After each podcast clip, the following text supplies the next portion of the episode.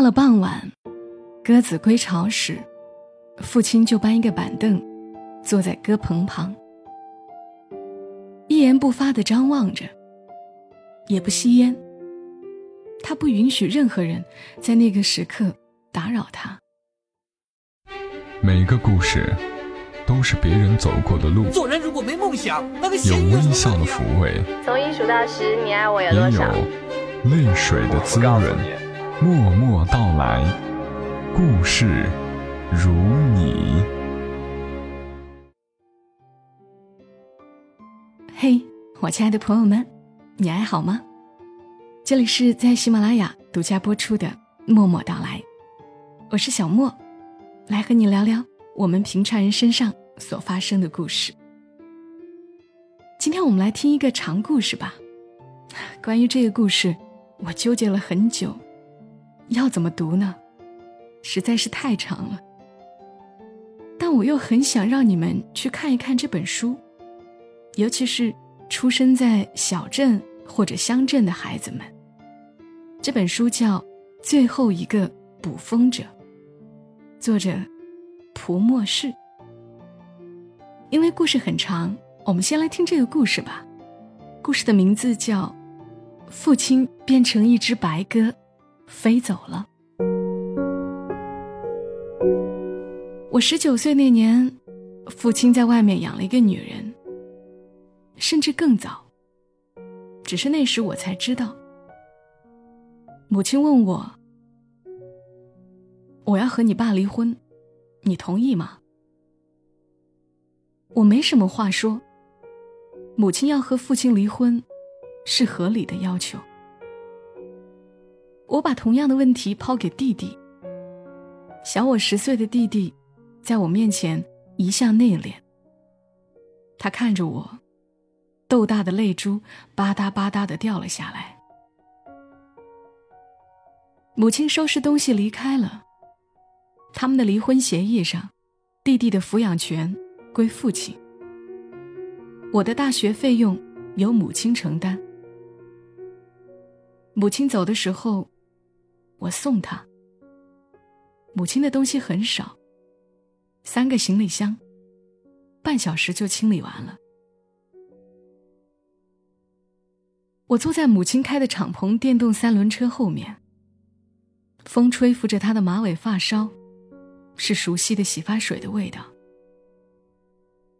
车开到一半路程，突然停下来。母亲背对我，颤抖着身子说。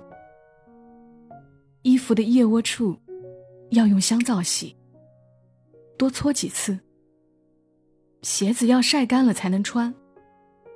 炒菜少放一点盐。柏油路上所有的车辆在那一分钟销声匿迹，只剩下我们家这辆破旧的三轮车。那是两年前家里开杂货铺时买的。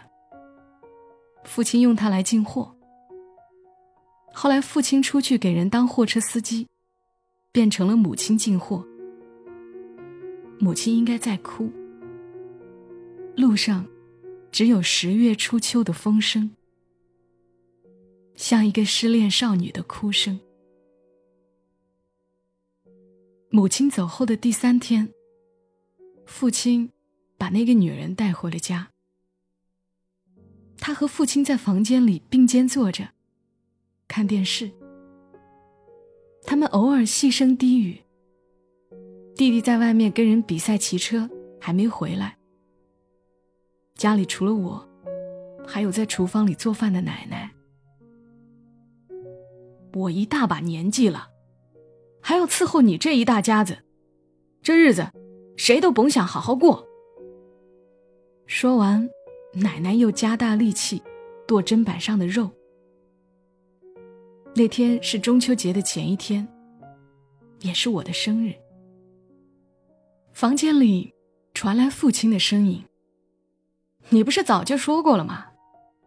我就是烂泥扶不上墙。”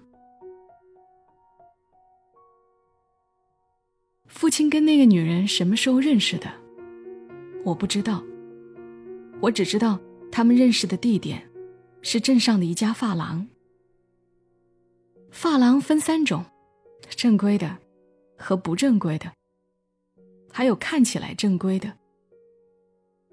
曹阳镇有数不清的发廊，天一黑，红红绿绿的招牌就都亮起来，七零八落，却又自然有序，将整个镇笼罩在暧昧的气氛当中。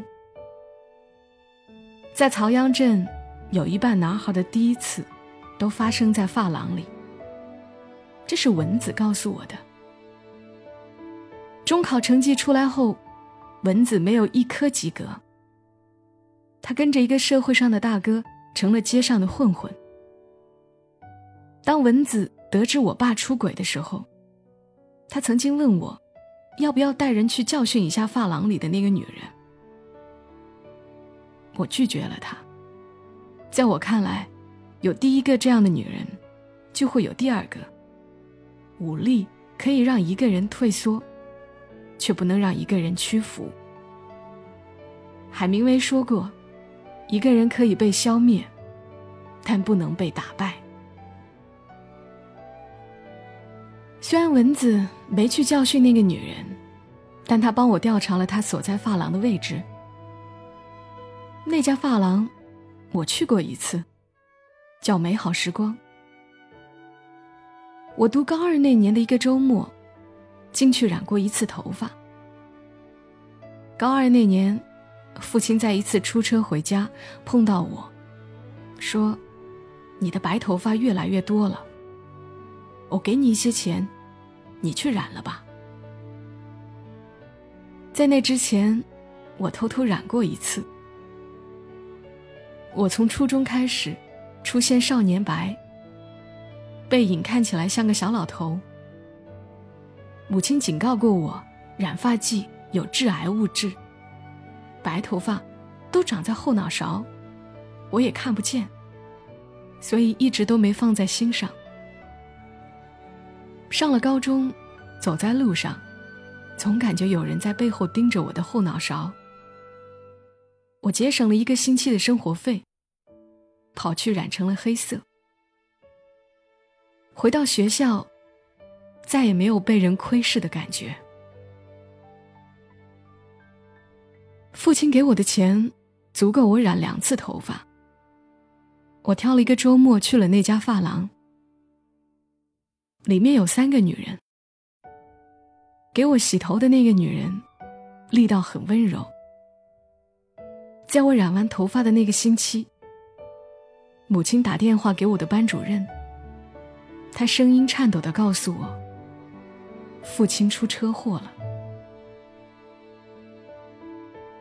父亲在进入九江市的高速公路上，发生了十三连撞，车头被碾瘪了。父亲在车座与后板的缝隙中夺得了一线生机。我没想到，父亲给我染发的钱，竟是从那以后给我最多的一笔钱。父亲在家里休养了半年，没再做其他活计，打了半年的麻将，庆祝他的劫后余生。也是在那一年年底，家里开了一家小卖铺，租了房子，做了扩建。最后成了一家麻将馆。开业的第一天，父亲很高兴，放了礼花。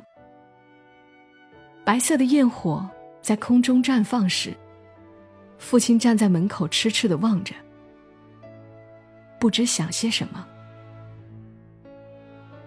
家里又重新忙活起来。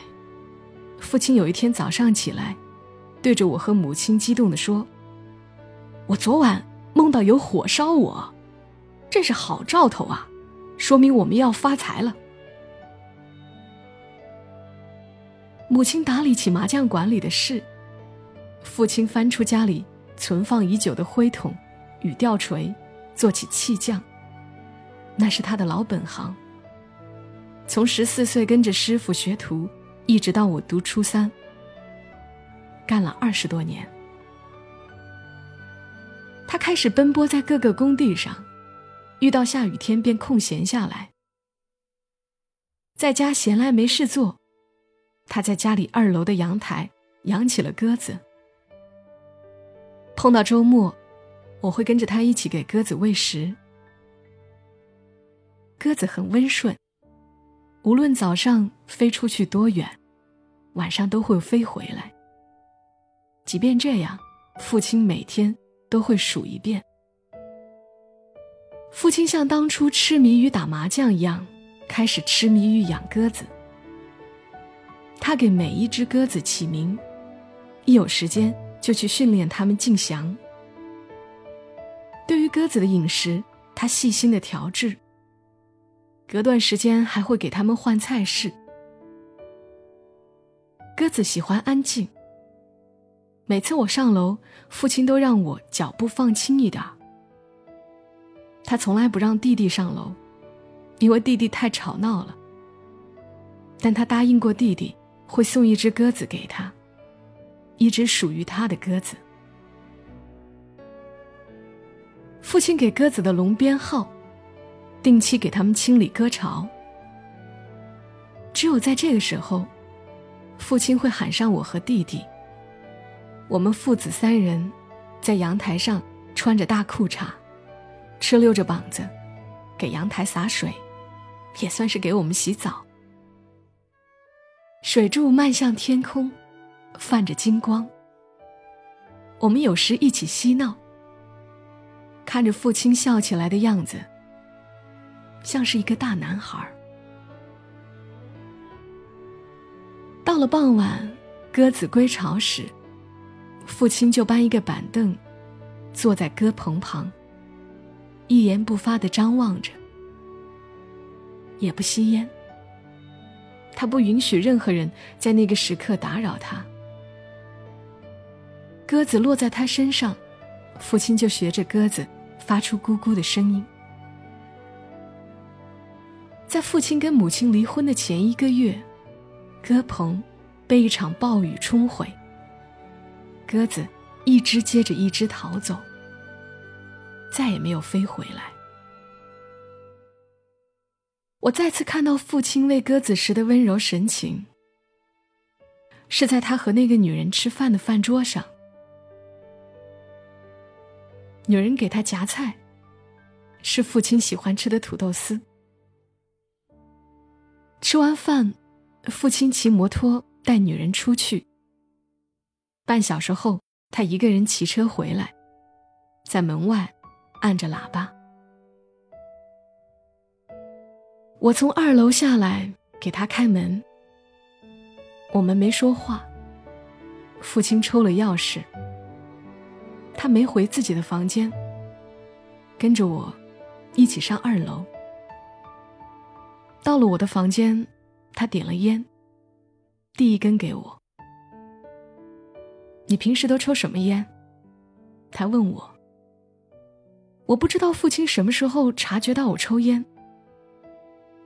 我念初中时，一个人在家里偷偷学抽烟，被回来的父亲逮着了，当时揍了我一顿。烟这种东西，你最好一辈子都别碰。父亲当时说：“利群。”我说。他叹了一口气，抽烟。就要抽好一点的，抽十九块的黄鹤楼吧。以后没钱买烟，跟我说。我点了点头。我们并肩坐在床沿上，抽完了一支烟，他开始抽第二支，感觉有话对我说，却迟迟不开口。我感觉困了，脱了衣服，钻进被子里。半睡半醒的，不知道他什么时候关了灯出门。第二天醒来，床沿下一地的烟蒂。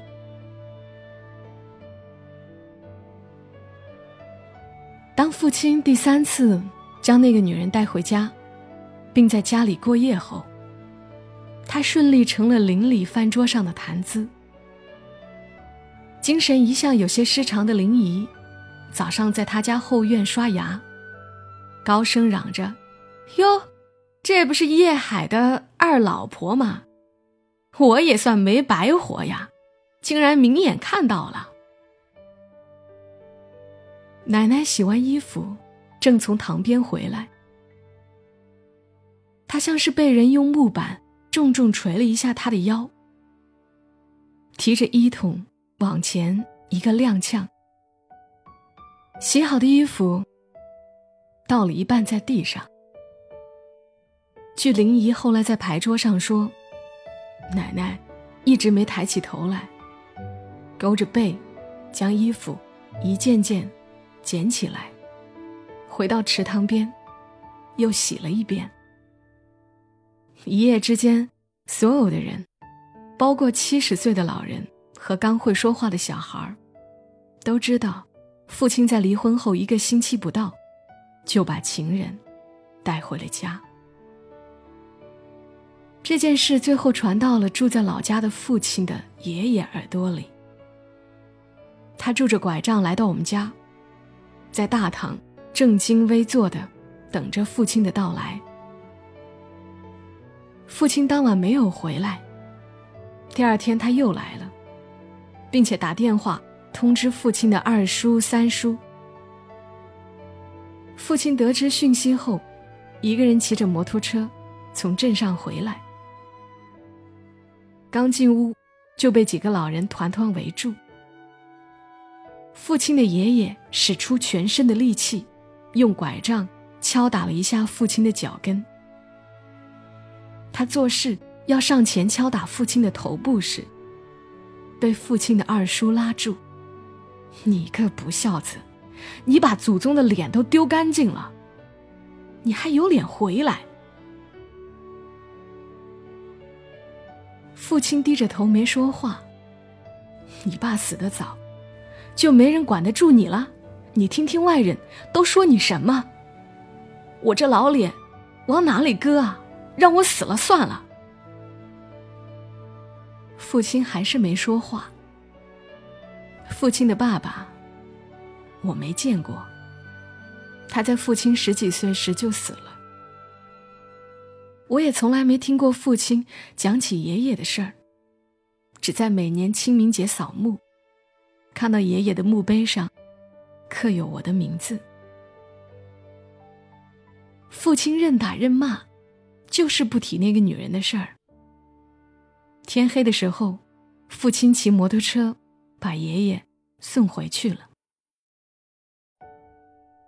那天夜里，父亲急匆匆收拾行李，没打一声招呼就走了。他跟一个包工头去了深圳，一个沿海的城市。他在我的房间里给我留了一张纸条。父亲想要去过另一种生活。可能这种生活里没有你。活在这个地方，太压抑了。他的字迹清隽，一笔一刻，没有任何涂鸦。没过多久，听说那个女人离开了发廊，也去了深圳。在父亲离开家的两个月时间，他的消息。一点点沉寂。到十二月中旬，我接到一个来自深圳的陌生电话。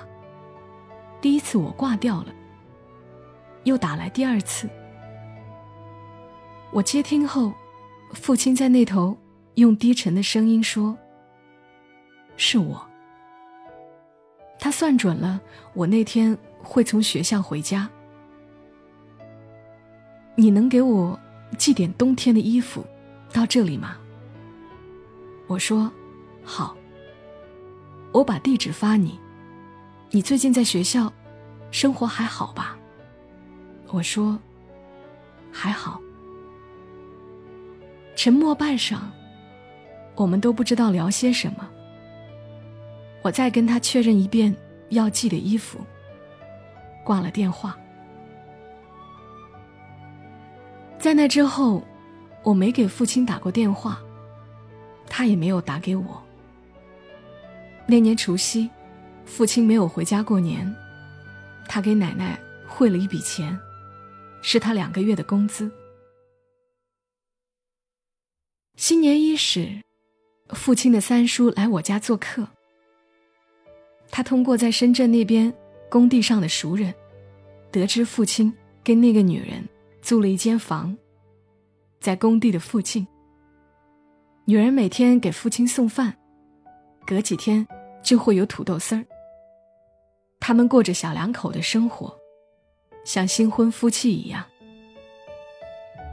兴许是酒喝多了，说到最后，他的语气露着一丝向往，想要再说些细节，被奶奶的两声干咳打断，生生咽了回去。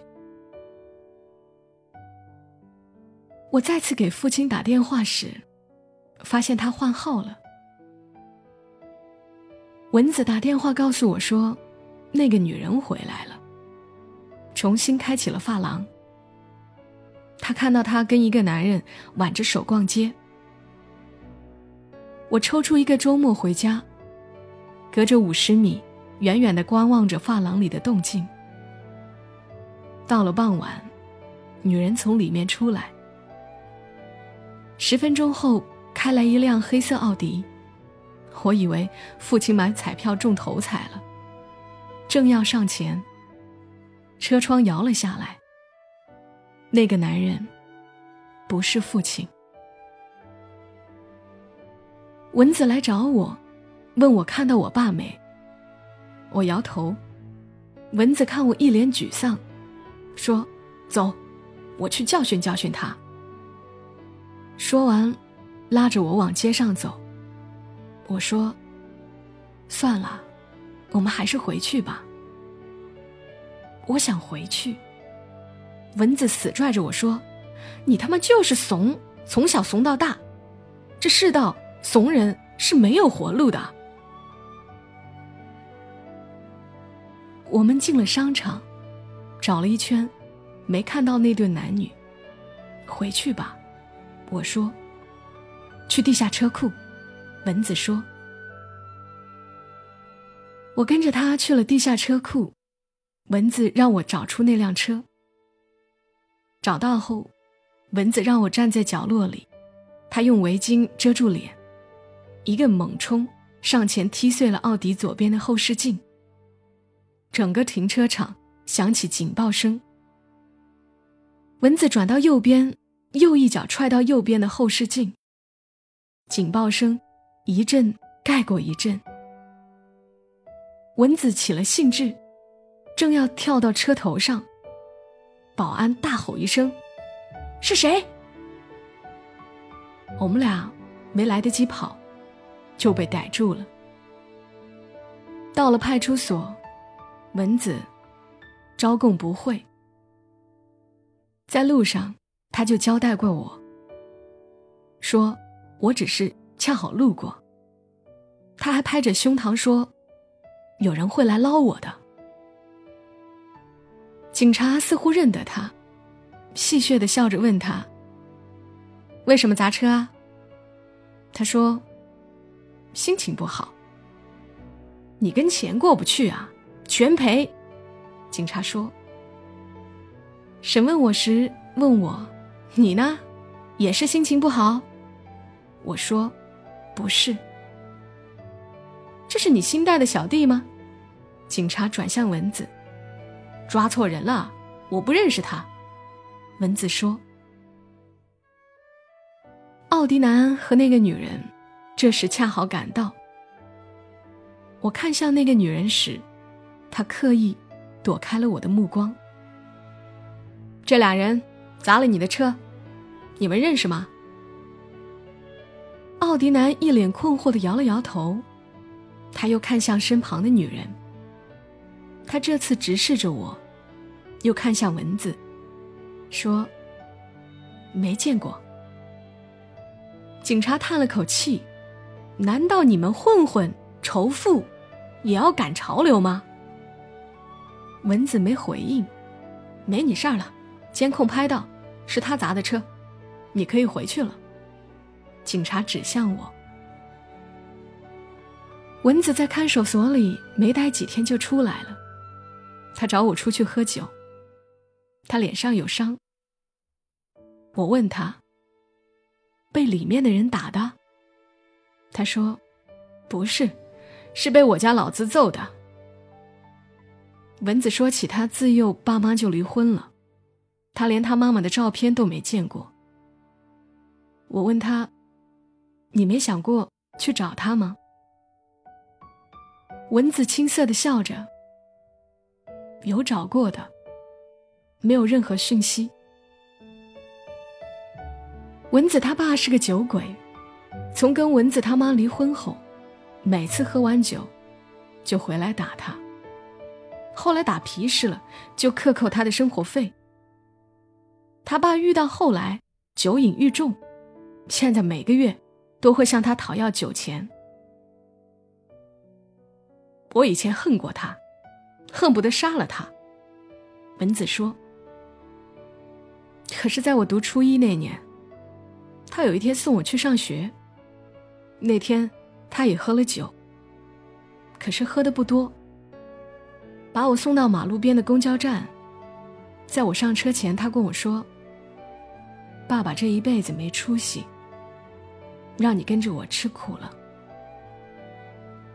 你可别恨爸爸，爸爸已经恨透了自己。自从那天起，或者说，自那一瞬间起，就不恨了。恨不起来。他是我父亲，这是改变不了的。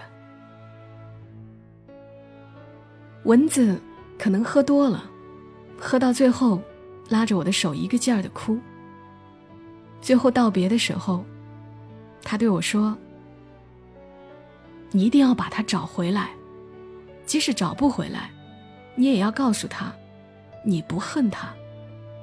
你要让他知道。”自从那天后，我跟蚊子再没见过面。在经过美好时光发廊，我想去找那个女人，询问父亲的消息。可那个女人已经不在了。二零一七年，我在外地找到了工作，即将离开曹阳镇。父亲还是没有消息。老家要拆迁，奶奶被接到了姑姑家。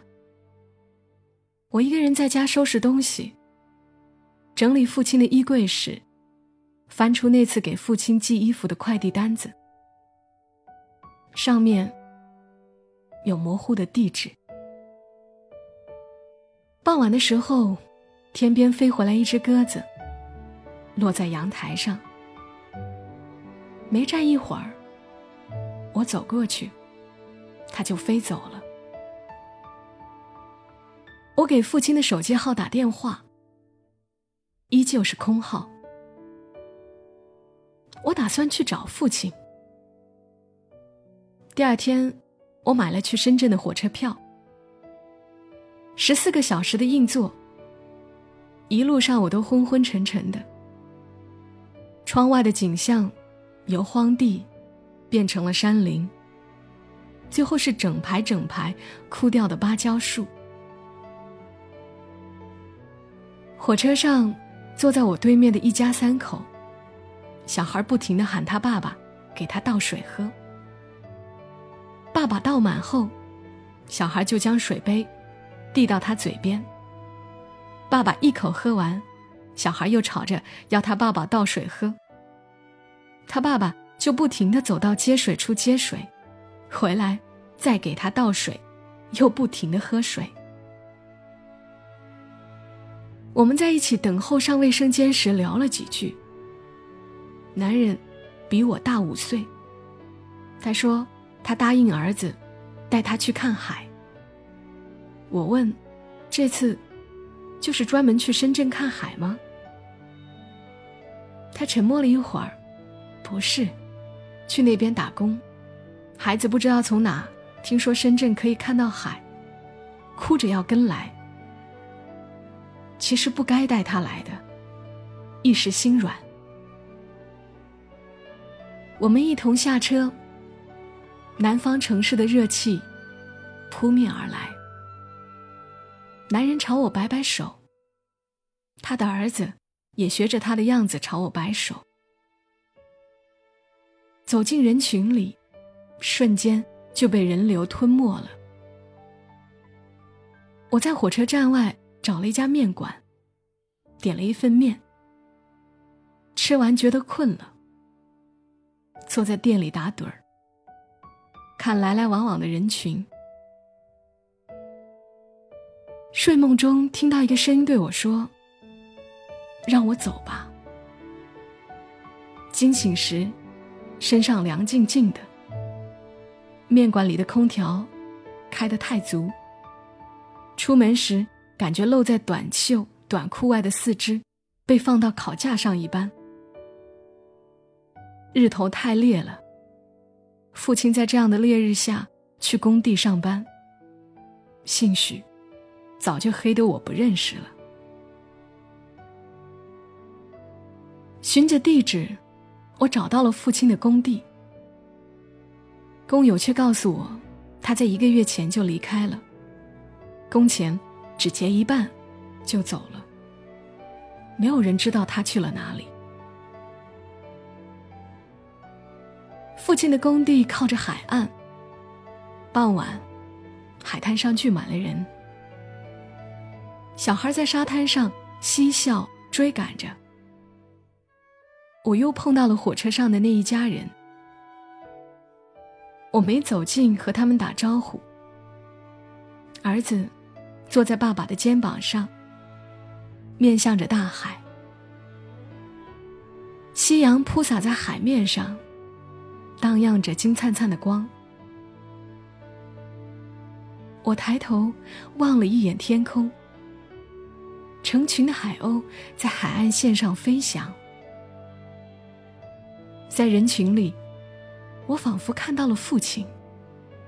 他穿着单薄的衣服。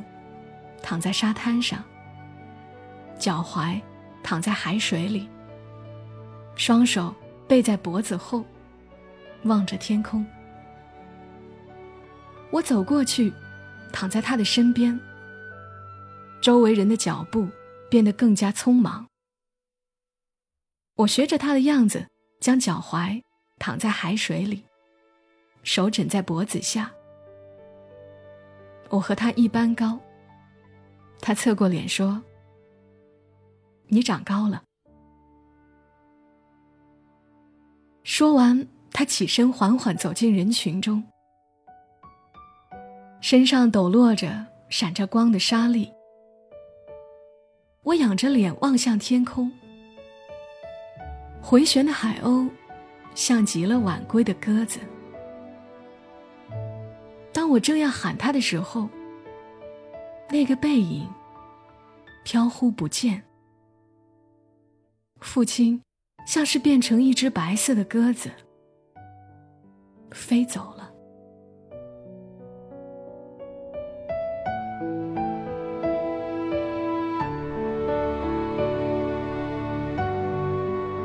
好啦，故事作者只写到这里，读到最后，或许。你也想问一问，叶海的父亲到底在想些什么？但是故事最后到底怎么样？他是否见到了他的父亲？作者没有交代，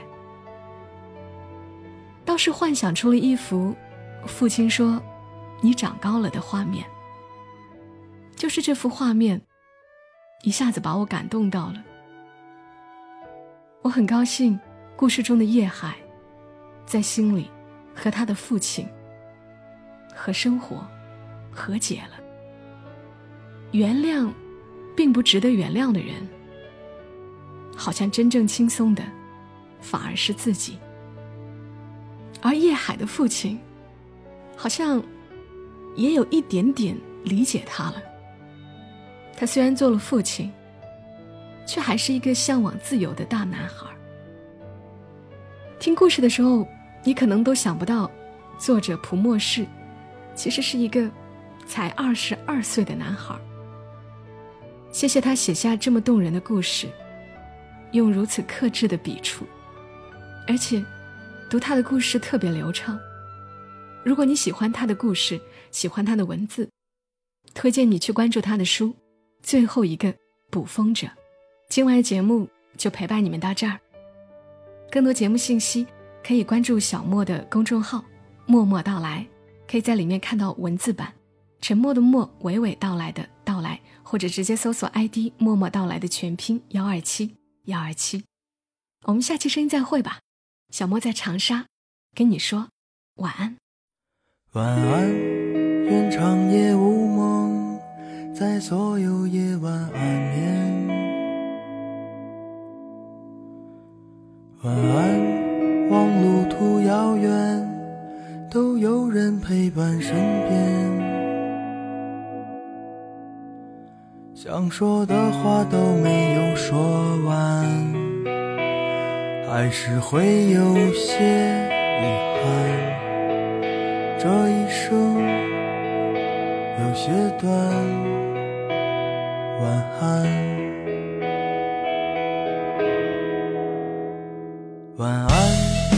醒来之前，我才会说出再见。晚安在天亮之后，那是非与你无关。